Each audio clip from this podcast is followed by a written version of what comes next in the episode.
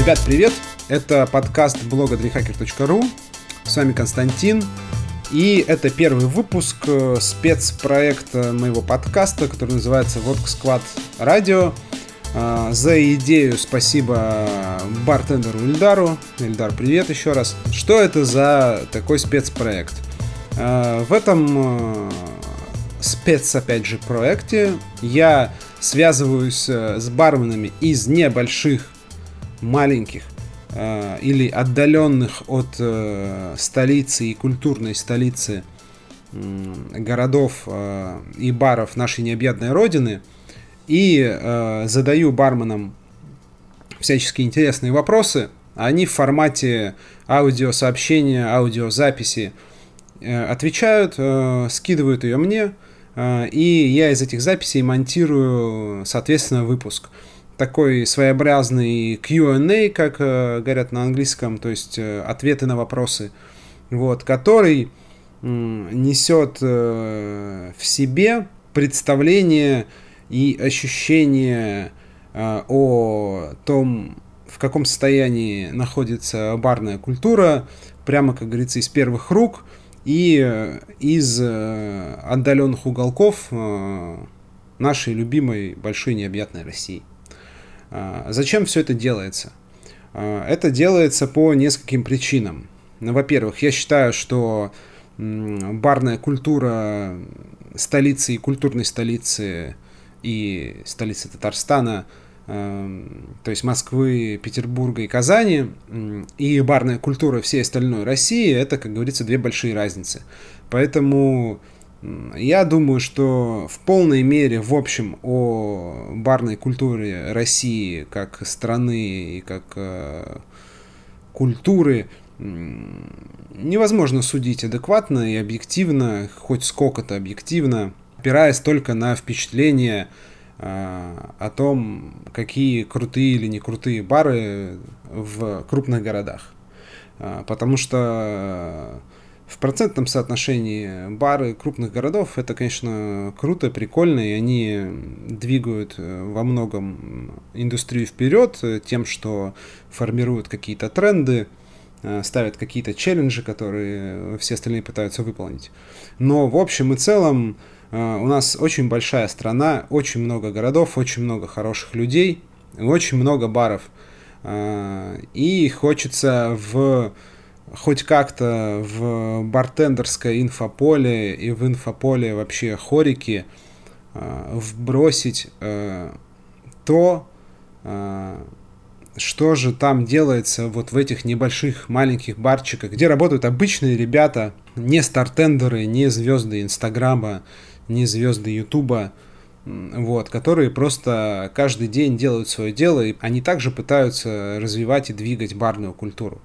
Вот. Но делают это в гораздо более стесненных обстоятельствах и условиях маленьких региональных городов. С одной стороны, хочется, э, чтобы на них обратили внимание, и чтобы вообще они поделились своими впечатлениями, мнениями, Э, и вообще тем, как у них там обстоят дела. А с другой стороны, конечно, хочется еще раз э, акцентировать и обратить внимание на то, как, насколько разнообразна может быть э, барная культура такой большой страны, и показать, что не все так просто, и может быть в регионах что-то делать, что-то сделать сложнее, чем в центре. И, конечно, хочется же обратить внимание на мнение вот этих ребят, которые прозвучат в этом спецпроекте. В первую очередь э, барменов и работников баров крупных городов, э, двух наших столиц, э, столицы и культурной столицы, особенно тех, кто не имел еще пока удовольствия или возможности плотненько поездить по России и посмотреть, какая она многогранная, большая и интересная. Поэтому давайте знакомиться и Первый выпуск из Красноярска. Роман Куликов, бартендер и совладелец спикизи бара и Legal. Послушаем, что он нам скажет.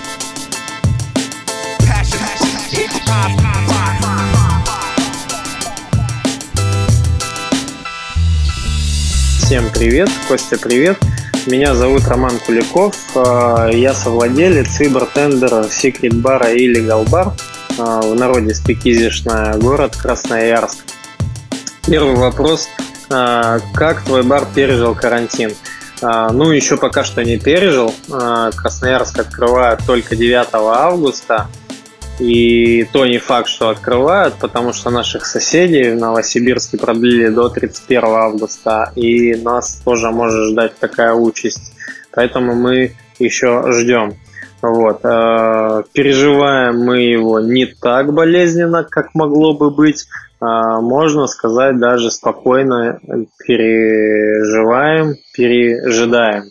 Вот. Э, не знаю, это наше везение или это наша стратегия нам помогает. Но я выделил основные пункты, по которым нам проще, чем могло бы быть, или проще, чем э, некоторым. Первое – это мы с моим другом, э, с идеологом, совладельцем Вовой Верещагиным открыли этот бар – и мы сами здесь все строим и сами здесь же работаем. И поэтому у нас фот не такой высокий. У нас всего 4 а, сотрудника, которым мы платим зарплату. Все остальное мы делаем сами. Поэтому не такой высокий фот. Это первое. Второе, мы с самого первого месяца работы мы откладывали 15-20% прибыли на черный день потому что знали, что черный день наступает всегда, и поэтому привычка откладывать у нас э, в крови. Вот. И поэтому мы откладывали, откладывали и скопили какую-то определенную сумму, на которую мы можем поддерживать штаны себе, своим сотрудникам, э, закрывать какие-то операционные расходы типа коммуналки и еще каких-то там непредвиденных расходов – и, ну, в принципе, сидеть и ждать, а, когда нас откроют. А, третье, третий пункт – это у нас мега адекватный арендодатель. Он дал, дал нам всего 30% от аренды, от э, общей суммы аренды 30%, и мы ее не платим сразу, она просто начисляется нам э, как долг – и мы ее будем оплачивать только тогда, когда выйдем э, на работу, когда мы выйдем уже э, на, ну, официально работать. И эту сумму, накопившуюся, вот, допустим, сейчас это 4 месяца, мы ее распишем на полгода и будем по чуть-чуть закрывать. Это третье. А, четвертое, это, ну не будем лукавить, мы провели несколько, 3-4 день рождения – немного смогли заработать, а, сдав площадку в аренду.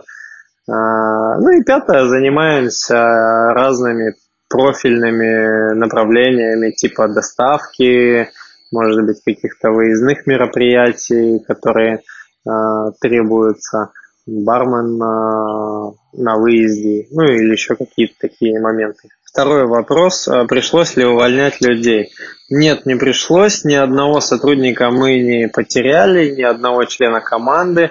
Опять же, благодаря тому, что мы откладывали на черный день, у нас были деньги, чтобы поддерживать своих сотрудников. А, мы даже не сократили вообще зарплату диджитал-специалисту, SMM. Мы как, как платили, так и платим до сих пор. И Инстаграм у нас вообще ну, не затыкается до сих пор постоянно. У нас что-то выходит, выходит, выходит. Мы снимаем всякие видеоролики домашних коктейлей и, и дополнительно находим деятельность для наших э, сотрудников непосредственно в баре. Там барменов, помощников бармена, повару. Э, опять же, какие-то выездные мероприятия, еще что-то. Вот, находим чем заняться. Поэтому мы всем составом пока что переживаем это время. Так, третий вопрос. А, сейчас, после того, как карантин постепенно снимают, изменилось ли отношение ваших гостей к бару? Ну вот, так как э, карантин еще не сняли, и мы не можем стопроцентно объективно судить, от, э, поменялось ли отношение гостей к бару, потому что не видим тех самых гостей и не можем собрать какие-то фидбэки по этому поводу. А, но относительно опросов э, в Инстаграме в том же мы устраиваем опросы, иногда интересуемся, как наши гости вообще реагируют на ситуацию в мире. А, спрашиваем, если чисто гипотетически сегодня бар откроют, вы сразу же придете или будете еще неделю, месяц сидеть дома.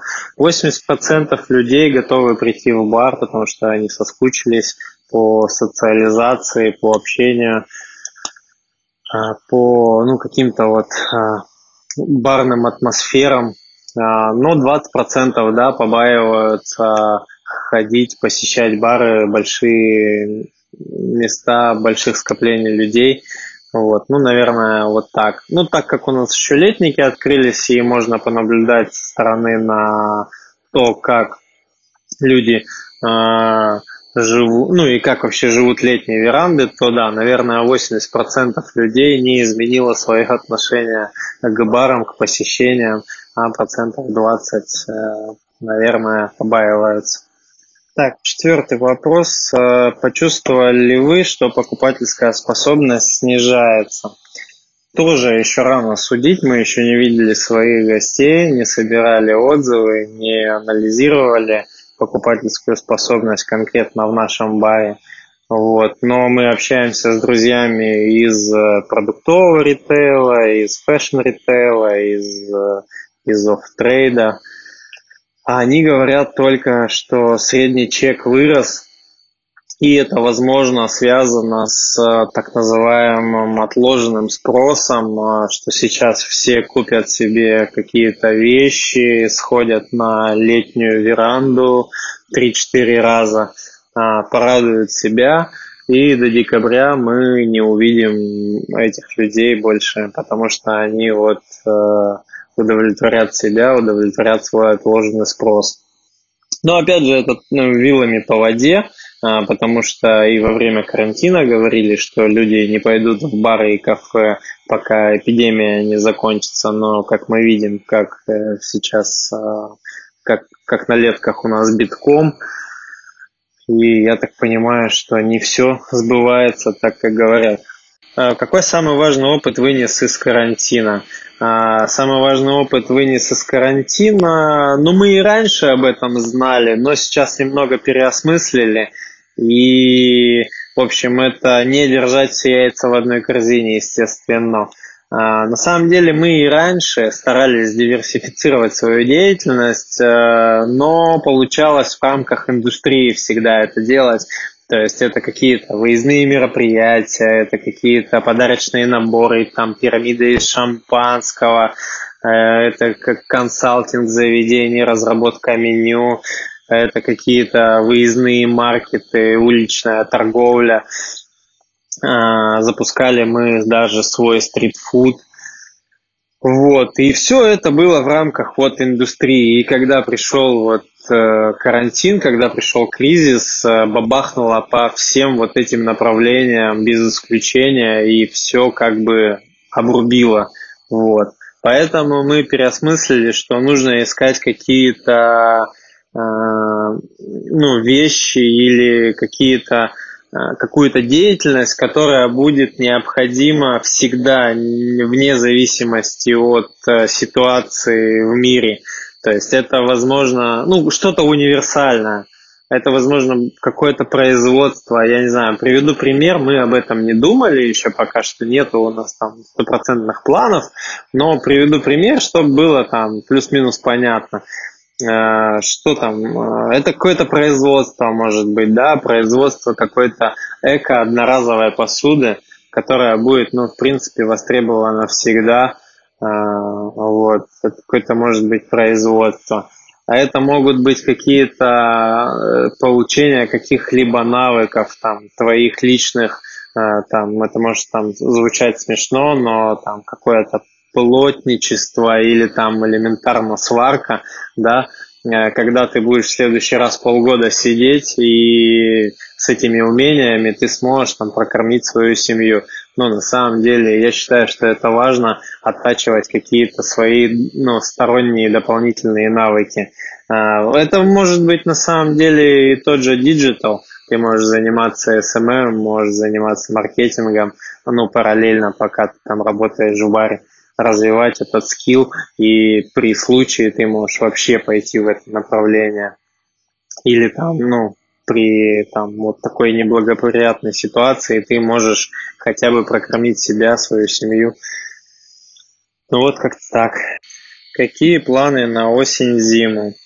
А, ну, так как у нас уже полгода не останавливается стройка в баре, потому что мы все делаем сами своими руками, ну, наверное, продолжим этим и заниматься. Ну, на самом деле еще нужно вернуться хотя бы к прошлогодним показателям конца 2019 года, да, а, наверстать упущенное. И мы очень хотели, и ребята у нас очень хотели – а, у нас стоял план на этот год, это пять городов с гест-бартендингами а, ну, в этом году, до конца этого года.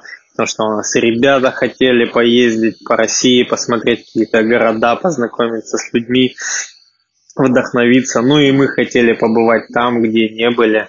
А, вот я, например, очень хотел в Казань съездить, посмотреть этот город, познакомиться с ребятами, посмотреть на индустрию в Казани и где-то вот погестить и рассказать о нас, о нашем городе, представить наш город с лучшей стороны, сделать какие-то спешл коктейли на основе наших сибирских специалитетов. Ну вот такие вот были планы у нас. Но мы от них не отказываемся. Я думаю, сейчас Россия открыта для переездов. Если города будут готовы принимать э, ну, там, нас, бартендеров, для гестов, мы, я думаю, с удовольствием поедем туда, куда нас позовут или туда, куда мы напросимся. Вот. Седьмой вопрос. Планируешь ли поездку на МБС 2020? А, да, планирую, смотрю билеты в Санкт-Петербург а, и смотрю билеты на МБС на сам. Вот. Но еще очень хотелось бы видеть, э, что у нас э, на МБС будет в программе, а, какие спикеры, какие темы. Ну и как бы побольше бы информации об МБС э, хотелось бы увидеть. Это, так скажем, имело бы вес для окончательного решения, сколько человек поедет на МБС и вообще поедем ли мы на МБС, потому что, ну, там, условно, в этом году э, просто развлекаться, ехать на МБС неохота. Э, сейчас время наверстывать упущенное, получать какие-то знания, разбирать какие-то кейсы, как с чем работать. Ну, в общем, хотелось бы много-много-много пользы получать из э, вот таких вот поездок. Ну, на МБС хочется, да. А, это был Роман Куликов из э, города Красноярска, Illegal Bar. Ссылки на Романа и на его бар будут э, в описании этого выпуска. А, давайте поблагодарим Романа за то, что он высказался, рассказал свою историю и то, как обстоят дела в Красноярске. Всем спасибо и до следующего выпуска. Пока!